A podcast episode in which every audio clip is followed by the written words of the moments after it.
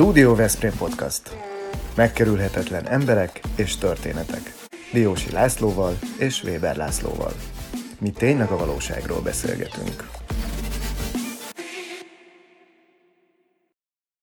Kedves nézőink és hallgatóink, a Studio Veszprém Podcast mai vendége dr. Bálint Csaba, ügyvéd, író, könnyűzenei újságíró, ugye volt a, voltál az év zenei újságírója is, és hát a Magyar Rock Múzeum alapítója, a magyar beat, pop, rock nagy rajongója és megszállott kutatója, aki most egyesületi elnöki minőségében van itt jelen. Szervusz Csaba, köszöntünk a műsorban. Sziasztok, és üdvözlöm a hallgatókat, nézőket! Ha most nincs időd végignézni vagy meghallgatni az epizódot, akkor iratkozz fel csatornánkra, és gyere vissza bármikor, amikor neked alkalmas. Így nem maradsz le semmiről itt meg kell szakítsam egy pillanatra, mert hogy azt a hírt kaptuk éppen 12 órával ezelőtt, és ugye ez témába vág, de nem emiatt, nyilván nem emiatt ülünk most együtt, hogy Tina Turner a, a rock and roll halhatatlanja és királynője meghalt, úgyhogy itt szerintem nagyon fontos, hogy a legelején megemlékezzünk róla, hiszen 85-ben Budapesten is megfordult, és nyilván rengeteg rajongója van, úgyhogy béke vele. Szörnyű ez, ez a korosztály, ez sajnos fiatalabb nem lesz, és nekem a többségük olyan, mintha családtag lenne, még akkor is, hogyha mondjuk különösebb kapcsolatban nem vagyunk. Sokakat megsiratok mostanában. Hm. Most ugyebár a magyar rock hírességek csarnoka egyesületet képviseled, ami a hasonló nevű intézményt működteti Budapesten, a Radnóti Miklós Művelődési Központban, a Kárpát utcában. Az előző epizódban Mohai Mariettával beszélgettünk, aki a zenész édesapjáról, Mohai Tamásról írt könyvet. Így jött a gondolat, hogy maradjunk a magyar beat pop rock világánál, és beszélgessünk veled, hiszen alig van autentikusabb személyiség, aki ismeri a 60-as, 70-es évek zenei világát, már csak azért ismerte számos könyvet írtál erről. Ugye interjúkat készítettél, a Beat interjúk egy és kettő kötettek jelentek meg. Mivel podcastunknak állandó témája a könyvek világa, és mi magunk is adtunk ki már könyvet Történetek Veszprémről címmel, ezért különösen izgalmas számunkra a könyvírás. Na, szóval hogyan is kezdődött ez az interjúzás, és az, hogy nekiálltál könyvet írni? Hát úgy, hogy alapvetően én szerelmese vagyok ezeknek a rock történeti könyveknek, tehát egyébként a Mohai könyvre csak annyit hagy utaljak, hogy mindenkinek nagyon ajánlom, egy nagyon szerethető könyv, és jó, hogy elkészült. Mohai Tamás van akkor a személyiség, hogy megérdemeljen egy ilyen könyvet, és a gyerekkoromban én is voltam ezeket a könyveket, és aztán úgy hozta a sors, hogy én is interjúkat kezdtem készíteni, majd könyveket kiadni. Ezeket valójában nem megcsinálni szeretem, inkább elolvasni, csak bizonyos témákat helyettem nem fog más megcsinálni, úgyhogy ilyen kényszerből csinálom a könyveimet. Hát most, most jelent meg tavaly a nyolcadik könyvem, talán ilyen rock történeti, a Radics Béla rock korszakban, az a főművem, de hát szeretném azt is megugrani minőségben. Hát ezekben végtelen mennyiségű munka van, ezek nem gazdasági vállalkozások, mert az, ha munkaórákra leosztja az ember, akkor mínuszban fordul az egész teljesen. Tehát ezt csak szerelemből lehet szerintem csinálni. De hát gondolom, hogy ti is így látjátok, amit, amiket ti csináltok. Igen. Ez pontosan így van, és ismerjük a könyvkiadás helyzetét és körülményeit, és mindig boldogak vagyunk, mikor újabb és újabb olyan könyv jelenik meg, ami a mi érdeklődésünket is felkelti. Maradjunk is ennél, Radics Bélánál, mert ugye a közelmúltban került a mozikba Radics Béla megátkozott gitáros című film, amelynek a forgatókönyvét te írtad Szentesi Zöld Lászlóval közösen. Hát, nem, csoda, nem csoda, azért... hiszen két könyved is megjelent, úgyhogy a gitár királyról. Igen, hát ugye van az a forgatókönyvírói közkeletű mondás, hogy ha egy forgatókönyvben már csak a címe megmarad, már az egy nagy siker a forgatókönyvírónak. Még e- ezt sem tudtam elérni, a címe sem maradt meg, úgyhogy nem szeretnék abban a abban tetszelegni, hogy én írtam volna a Szentesi Zöld Lacival a forgatókönyvet, mert hát néhány soron rá ismerek benne. Igen, igen, erre szokták mondani manapság, hogy forgatókönyv fejlesztő vagy. Mondjuk. Hát, az sem. Tehát ezt az nagyon jó hangulatban írtuk meg a Lacival négy éven keresztül, ami hát soknak tűnik, de hát valójában a Laci nagyon jó főz, úgyhogy ez inkább főzős kézésekkel zajlott ez a négy év, és hát ez egy egész estés ját, nagy játékfilm lett volna, ami hát tudjuk az a minimum 500 millió forint szükséges. Na most a végül elkészült film az 50 millióból készült el, Hát nagyon-nagyon durva kompromisszumokra szorult rá a rendező, Klacsán Gábor, aki ezt a filmet elkészítette, úgyhogy mindenkitől kérem, hogy ilyen szemüvegen keresztül nézze az elkészült alkotást. Nem akarok ünneprontó lenni, de azért ez a film elég sok szenvedélyes kritikát váltott ki. Ugye a Józsefvárosi újságban olvastam egy elég durva kritikát, meg az Artsomniától is. Te úgy, mint aki két könyvet írt Radicsról, és mindent tudsz róla. Hogy érzed, mennyire jogosak ezek a kritikák, vagy ösztökéljük azért a nézőket arra, hogy menjenek el és nézzék meg ezt a filmet, ami most került a mozikba? Én mindenkinek javaslom, hogy nézze meg és alkosson maga is véleményt erről, de nagyon-nagyon tisztességtelen lenne, hogyha én véleményt alkotnék a filmről, és valójában őszintén szóval nem is tudok. Tehát én ebből az egészből nem látok ki. Amit biztosan tudok állítani, hogy én a könyveimért tudom vállalni a felelősséget. Mhm. Ez nagyon diplomatikusan hangzott úgy, mint amikor egy ügyvéd nyilatkozik meg. Viszont igaz. Viszont igaz. No. Ellenben igaz. Igen. Igen, figyelj csak, ha most visszaugrunk egy kicsit ebbe a múzeumi világba, a, a filmvilágából, én elképedve néztem a, az oldalatokon, kitettétek azt a működési engedélyt, amit még a Kásler miniszter úr vezetése alatt működő minisztérium állított ki, hogy ti múzeális intézmény vagytok, amit gondolom van egy kritériumrendszer, aminek meg kell felelni, és az vélelmezem egy szigorú kritériumrendszer, és hát ilyen szempontból is egyedülálló, hogy egy magánkezdeményezésből elinduló, és egy ilyen nem klasszikus műfajt vagy témát feldolgozó múzeum jön létre, és ezt az állam elismeri. Ez azt jelenti, hogy ti akkor annak a annak a szegmensnek a részévé váltotok, ami a, a tudományos vagy akadémiai megközelítésben múzeum értéket jelent. Jól, jól fordítom le? Igen, de ez csak az előszobája annak, hogy valódi múzeummá változzon egy, egy intézmény. Ugye hát itt nagyon komoly financiális feltételek kellenek ahhoz, hát például főállású múzeológusokat így több számban kellene foglalkoztatni, és hát a üres az eklézsia perseje.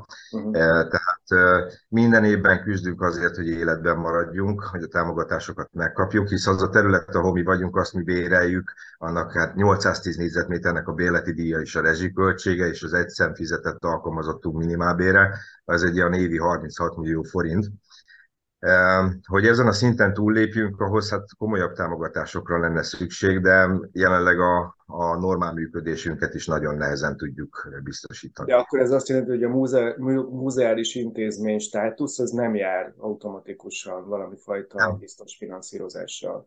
Nem, nem. Ez csak az előszobája annak, hogy múzeum legyen az ember, tehát a, a múzeumokhoz kötődő kritériumoknak megfelelünk, de a, a személyi feltételeket azt nem tudjuk biztosítani. Tehát ugye én ugye úgy lettem felkonferálva, mint alapító, ez valójában igaz, de hát többekkel, sok lelkes önkéntessel együtt alapítottuk ezt a múzeumot, tehát hm. nem szeretném tudni, hogy ez egy egyszemélyes történet, nagyon sok lelkes emberrel és nagyon sok jó emberrel tudok együtt dolgozni a múzeumban önkéntesként.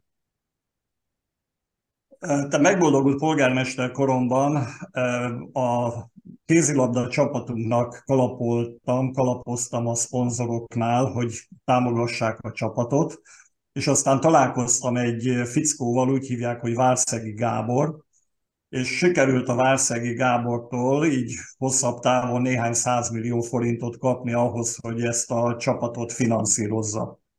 Most hirtelen az az ötletem támad, hogy ki kellene Hollandiába küldeni ezt a beszélgetést neki, és mivel hogy talán tudod, hogy ő a Gemini-ben játszott, a Gábor, és mikor én egyszer a Rock and Roll Hall of Fame-ben jártam az Egyesült Államokban, akkor utána lelkesen beszámoltam neki erről egy ebéd közben, és mondta, hogy Hát figyelj, nem lenne rossz egy ilyet összehozni Magyarországon, talán még én is segíteném a dolgot, úgyhogy ha véletlenül sikerül ez, akkor légy majd mind a kettőnknek egy tiszteletjegyet a, a múzeumban Így is titeket, tehát ez nem kérdés. Várszegi Gábort én konkrétan többször is megpróbáltam megtalálni, nem is ilyen ügyek miatt, hanem konkrétan a Geminis zenei munkásságával kapcsolatban szerettem volna egy interjút vele készíteni, de hát úgy érzékeltem, hogy ő, ő már nem szeretne ilyen rockzenei dolgokkal foglalkozni. Uh-huh. Tehát nem sikerült őt elérnem.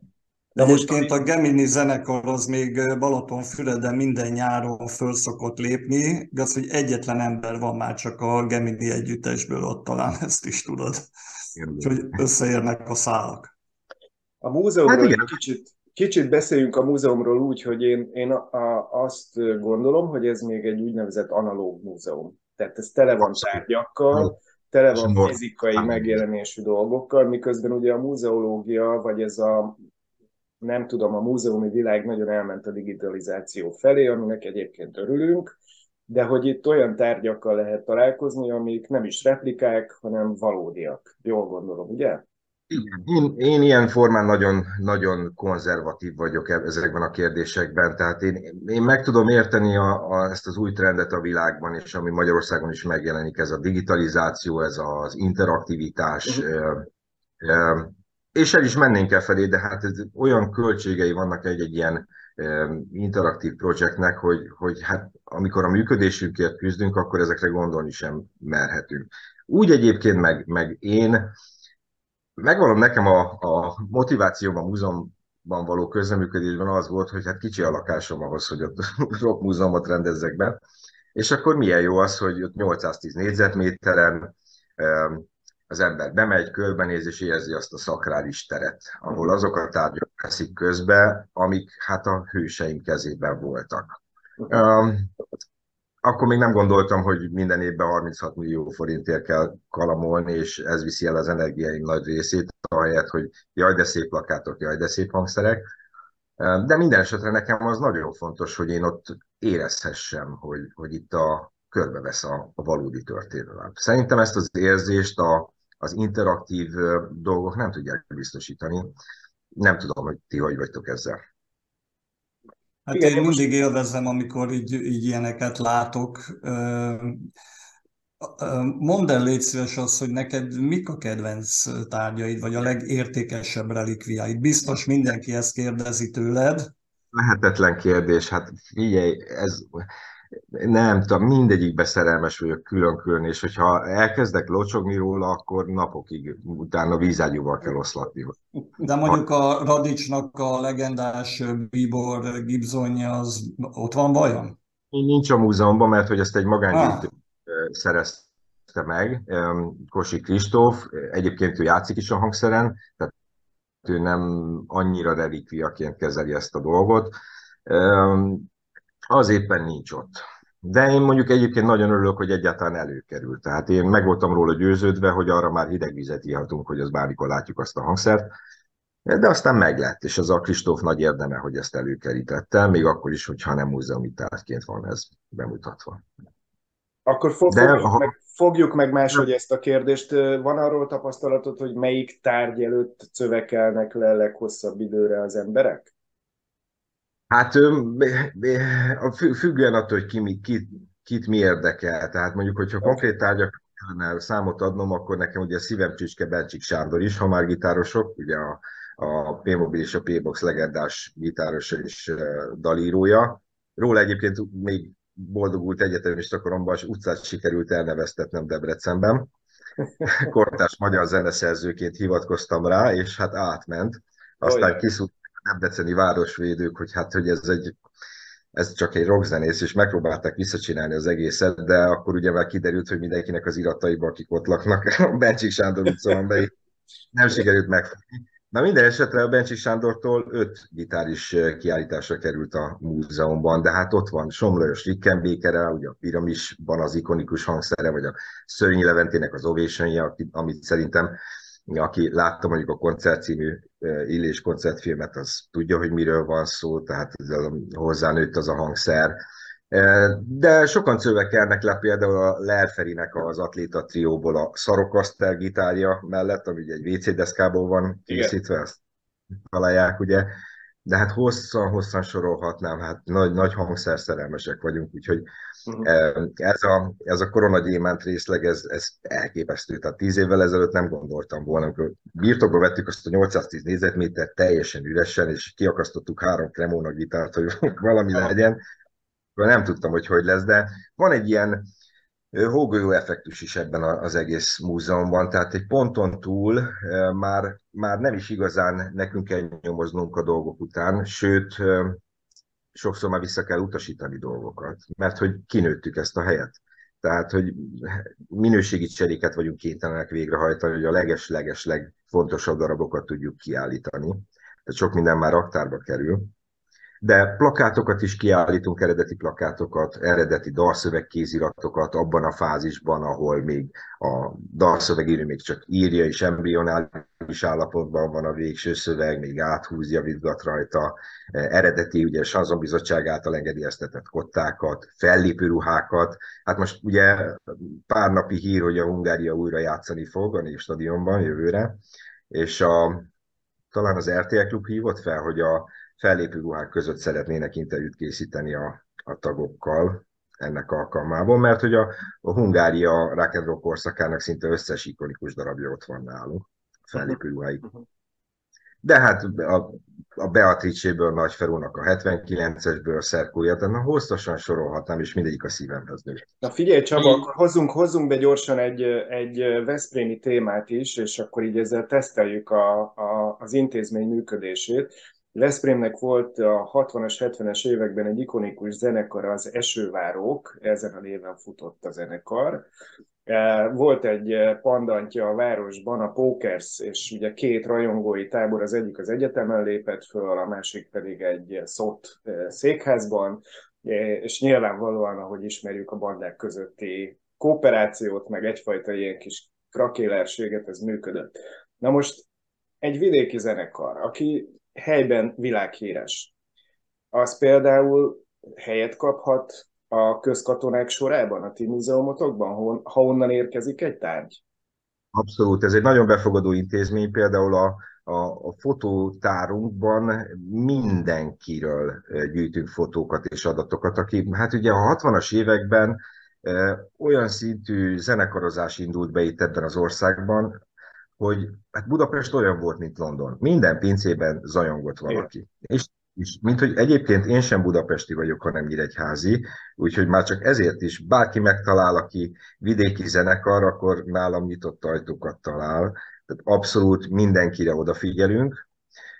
A fontossági sorrend az, az hát mondjuk a kiállítási tárgyaknál talán van ilyen, de egyébként mindenkiről gyűjtünk adatokat, mindenkinek megpróbálunk teret biztosítani.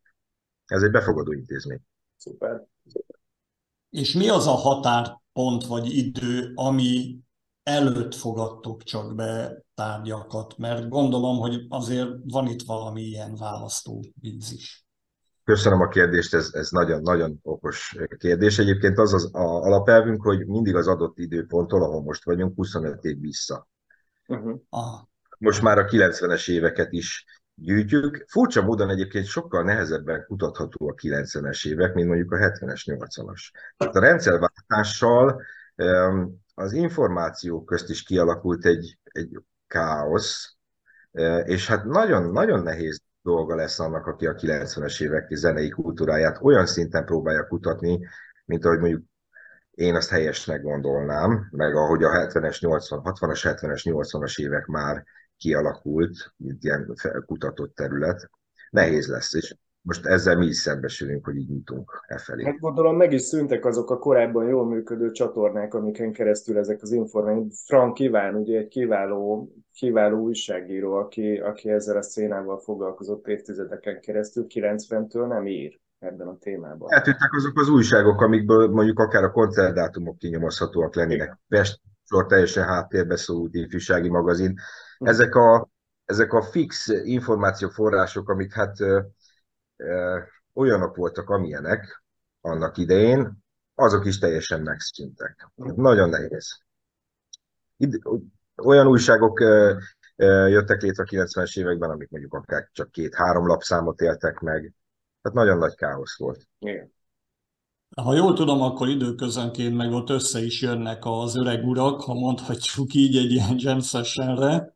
Ez, ez, ez, ezt meg lehet hallgatni, nézni, hogy, hogy van ez, mikor vannak ezek a produkciók? Ilyen, van egy, egy kamaratermünk, eh, ahol koncerteket is rendezünk. Hát a Covid előtt nagyon nagy élet volt, tehát a beat, beat nap volt a pénteki, tehát minden pénteken valamilyen beat zenekar, eh, szó szerint beat zenekar koncertezett, és szombaton pedig a rock napjaink voltak.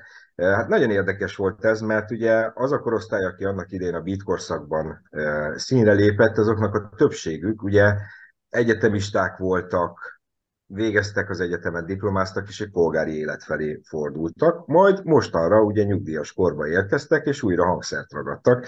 Nagyon sok régi zenekar, mint egy újjá alakult, és a közönségük is megjelent. Tehát szédületesek voltak ezek a pénteki napok, eh, ahogy összegyűl a közönség, és hát ugyanazt lehet megélni, csak hát ugye idősebb arcokkal, mint a 60-as években.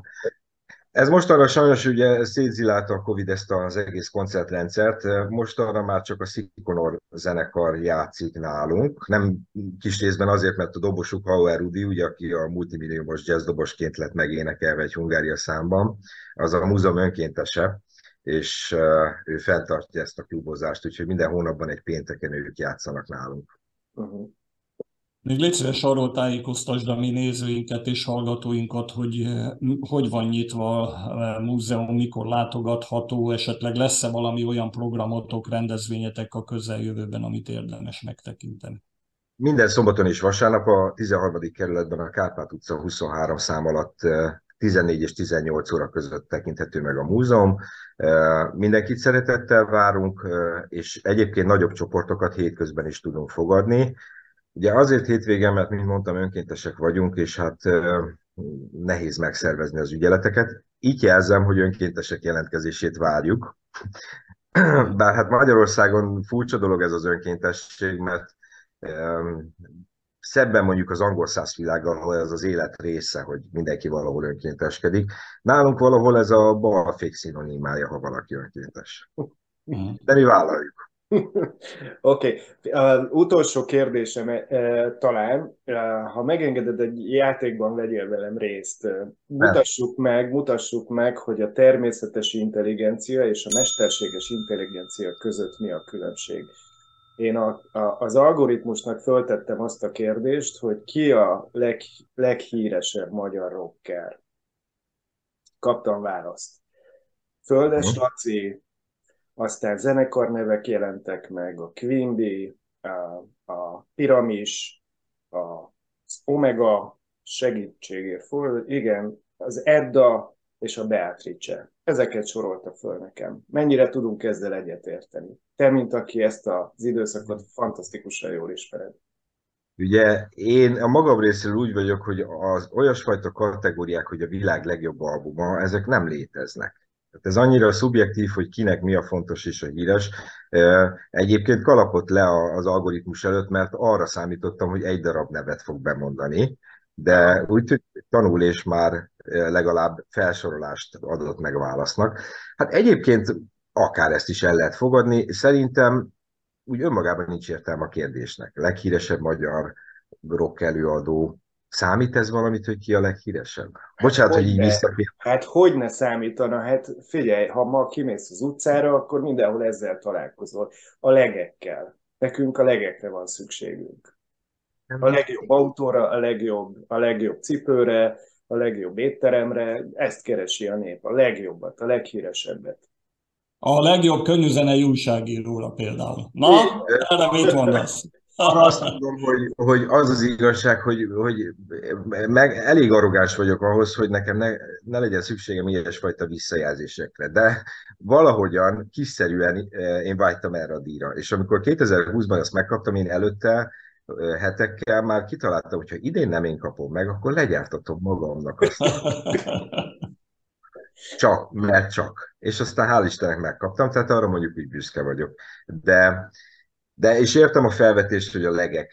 Én azt az egész magyar rocktörténetet egy nagyon szép organikus fejlődési ívnek látom, ahol, ahol mindenki része ennek a történetnek, és persze szükség van a legnagyobb hősökre, de ahogy itt beszéltünk arról, hogy a, a közkatonákra is szükség van. Tehát én, én nem gondolom azt, hogy ugye ez a magyar rock történetben egy nagyon érdekes dolog, hogy mindenki azt hiszi egy-egy zenekarban, hogy miatta megy a szekér és általában ez okozza a zenekarok vesztét, hogy képtelenek igazából együttműködni. Uh-huh. Ezért bomlanak fel. Kicsit kitekintve én gyűjtöm a rockzene definícióit, némelyiket én alkotok. Az egyik saját alkotásom az az, hogy ha okosabbak lennének a rockzenészek, akkor nem lennének rockzenészek. és Főleg a dobosok. Hát ennek, nagyon igazságtalan állítások ezek egyébként itt kérek elnézést, de, de hogy valójában mindenkire szükség van, csak ezt szerettem volna mondani ezzel. Uh-huh.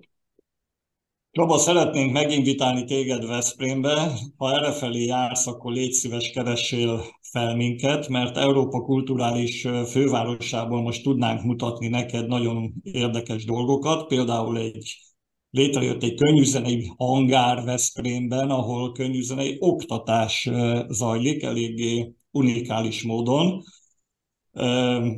Zsófi vendégünk is volt ebben a műsorban, aki ott vezető tanár, meg hát itt topzódunk a fellépésekben, különböző programokban, érdemes eljönni. Ez a reklám helye is volt egyébként a Veszprémi eseményeket illetően. Köszönjük, hogy velünk tartottál, és köszönjük támogatóinknak, mert hogy mi sem kapunk jelentős állami vagy önkormányzati támogatást, hanem patronus klubunk tagjai azok, akik segítenek bennünket. Köszönjük a Vitakingnek, a Szófia Magánklinikának, a Kianti Apartmentsnek, a Targonca Trade-nek, Ring Autónak, Bramot BMI Magyarországnak, a Nyugalom Kft-nek, az Unilever Algida Veszprémi jégkrémgyárának, a Nelson biztosítási alkusznak és a Royal Kertnek, hogy segítenek bennünket. Köszönjük, hogy velünk voltál. És Én köszönöm, sok sikert. A, és kívánok nektek további kitartást és erőt ehhez a dologhoz, mert a kultúrával foglalkozni kell, mert jobb lesz tőle a világ. Mindenki tegyen meg mindent, amit tőle telik érte. Így van. Köszönjük szépen. Köszönjük, szia! Ez a Studio Veszprém műsora volt. Hallgasson ránk minden pénteken!